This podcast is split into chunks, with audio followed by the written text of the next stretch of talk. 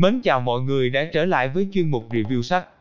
Và hôm nay một cuốn sách đặc biệt về một danh thủ lừng danh nước Ý mà mình muốn giới thiệu cho mọi người đó chính là Tôi tư duy là tôi chơi bóng, chấp bút bởi Andrea Pirlo và Alessandro Anchato, một thời thăng trầm của Ilaki Teto.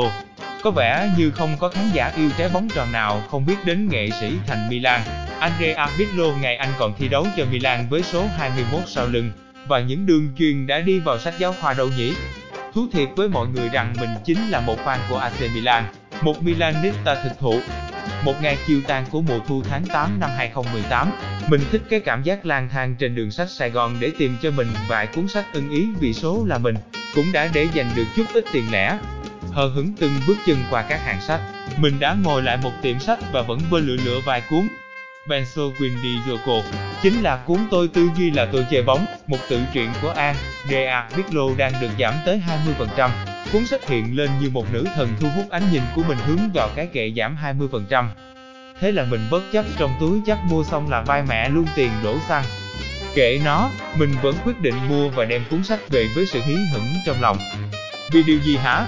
Đơn giản vì Ly Thi mình là một fan hâm mộ chân chính của AC Milan, một Milanista đích thực và là một fan của cặp đôi hoàn hảo Andrea Pirlo Gattuso.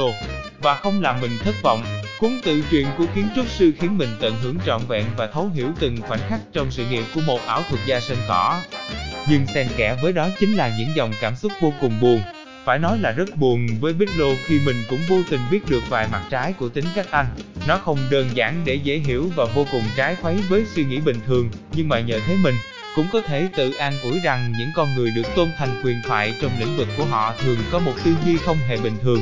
Để mở đầu, mình xin được trích dẫn một đoạn mà mình tâm đắc nhất thay vì bàn thảo đến nội dung vì hầu như tự truyện đôi lúc cũng không cần quá quan trọng vào việc tìm được cái lõi nội dung. Với mình thì tự truyện là một tác phẩm thực sự cho việc giải trí vì nó giúp chúng ta được thư giãn thông qua việc theo dõi từng bước phát triển của tác giả. Nhưng thật sự những dòng mở đầu của cuốn sách làm mình vô cùng tò mò với lời nói của giám đốc Milan, Ariano Galliani nói với Pirlo. Một cây bút, nó đẹp và là quà tặng. Cuối cùng cũng chỉ là cây bút. Hiệu Cartier, bóng loáng, nặng hơn bình thường và được khắc huy hiệu AC Milan. Vẫn chỉ là cây bút. Lại chúa, đừng có dùng nó mà ký hợp đồng với Juventus Galliani nói. Và rồi thì Andrea Pirlo cũng đã quyết định ký với Juventus ngay sau mùa giải ấy một cách lặng lẽ. Nhưng có ký bằng cây bút của Galliani không thì mình không hề biết. Hay lắm Pirlo. Bút chớp huyền thoại. Như đó là những gì mà buổi gặp mặt cuối cùng của Pirlo với ban lãnh đạo Milan về việc anh sắp ra đi. Sau 10 năm miệt mài cống hiến cả tâm huyết và tài năng. Ở góc độ cá nhân, mình thực sự rất thông cảm với anh vì trong mùa 2010. 2011, Milan giành Scudetto. Pirlo chỉ được Allegri cho ra sân 17 trận, một con số không thể chấp nhận đối với một quyền thoại. Nhưng thực sự mình cũng rất buồn khi hầu như trong suốt tự truyện, hình như anh cố tình không muốn nhắc đến Milan. Họa chăng có cũng chỉ là những kỷ niệm mờ ảo không rõ ràng và đa số là những người bạn chân thành Nesta, Gattuso hay Bibo Inzaghi hơn là đội Milan mà anh gắn bó 10 năm trời. Ít ra điều đáng quý rằng anh luôn giữ sự chuyên nghiệp khi nói đến Milan, nhưng việc Pirlo luôn cố gắng chứng tỏ mình là một cầu thủ Juventus, cứ như thể là một quyền thoại sống đi lên từ Calciopoli như Del Piero, Trezeguet hay Camonaresi. Mình không hề thích tính cách này và đặc biệt ở đàn ông, một sự giận dỗi ngấm ngầm và dằn mặt bằng cách cố tỏ ra mình thuộc về phía đối ngược. Lối diễn giải của Pirlo trong cuốn sách này có nhiều nét độc lạ và hầu như không theo một khuôn mẫu nhất định. Sau những câu chuyện trên tuyển là một hồi ức nho nhỏ khi khởi đầu với tuổi thơ thì đấu cho Resia, nơi mà anh chơi với sự dèm pha, thằng cu con này nó nghĩ nó là Maradona. Và rầu nhất là ông già tía anh phải qua khán đài khác ngồi xem để có thể tránh sự dèm pha từ phụ huynh của những đứa trẻ khác. Và sau những cuộc hành trình khó khăn ở Resia và Inter Milan, câu chuyện chủ yếu tập trung vào những kỷ niệm tại đội tuyển Ý. Mạch cảm xúc đến đây lại được ngắt nước và chuyển đến những khoảnh khắc đi dạo phố ở Đức với đám bạn Nesta. Inzaghi vào Cu ơn cướp 2006. Những điều mình nghĩ nó sẽ là những kỷ niệm đẹp nhất về một thời tuổi trẻ mạnh mẽ, sôi nổi của Pirlo. Và chắc hẳn cũng không ai quên đi câu nói huyền thoại của Andrea vào những ngày Berlin 2006 máu lửa. Tôi không thấy áp lực gì cả, tôi không hề quan tâm đến nó. Tôi dành cả buổi chiều ngày Chủ nhật, mùng 9 tháng 6 năm 2006 tại Berlin để ngủ và chơi PlayStation. Đến tối tôi ra sân và giành chức vô địch World Cup. Đó là những lời mà Pirlo đã nói, rất mắt thằng bố nhưng vô cùng thực tế. Và hảo huynh đệ máu chiến PlayStation với Pirlo thì đâu ai ngoài thanh niên San Ronesta, người mà cũng có một giai thoại nghiền PlayStation tới nỗi chấn thương cổ tay. Và sau đó, thì cuốn băng sự nghiệp lại tua nhanh đến khoảng thời gian và suy nghĩ riêng của Viết Lộ về người đàn em Daniele De Rossi, và thằng bạn nhà quê nóng tính nhưng chất phát, quân tử, Rano Gattuso. Ai mà theo dõi Serie A và Milan thì cũng thừa biết tê giác là ai, một gã điên đúng nghĩa, một chiến binh và là người đàn ông thực thụ. Vậy mà cái trò khóa trái cửa hay nứt gầm giường hù ma Gattuso đến việc mượn điện thoại để mời chủ tịch Milan ngủ với em gái Gattuso, nếu chịu gia hạn hợp đồng, thì chỉ có mình Pirlo là dám bài trò. Hậu quả là thanh niên Pirlo bị gác dàn cho lên bờ xuống ruộng. Tôi cũng nghĩ chắc chỉ có Pirlo mới là người duy nhất dám chơi ngu với Rino mà thôi. Cuốn sách này có lẽ chỉ toàn là những kỷ niệm bạn bè. Về giladino mê tín chỉ duy nhất mang một đôi giày mà anh có thể ghi bàn sòn sòn. Inzaghi chơi giờ đúng nghĩa đen hay Alessandro Matri bóng bẩy quá mức tới độ biết lô sợ thằng ông nội này thực sự. Và có một vài trang để nói về Conte, huấn luyện viên của Juventus lúc đó. Một gã điên, cuồng nhiệt đúng nghĩa và sẽ đạp vào cánh cửa phòng thay đồ mỗi khi Juventus đá dưới khả năng. Kể luôn việc bạn có bị gãy mũi vì cánh cửa đập vô mặt hay không.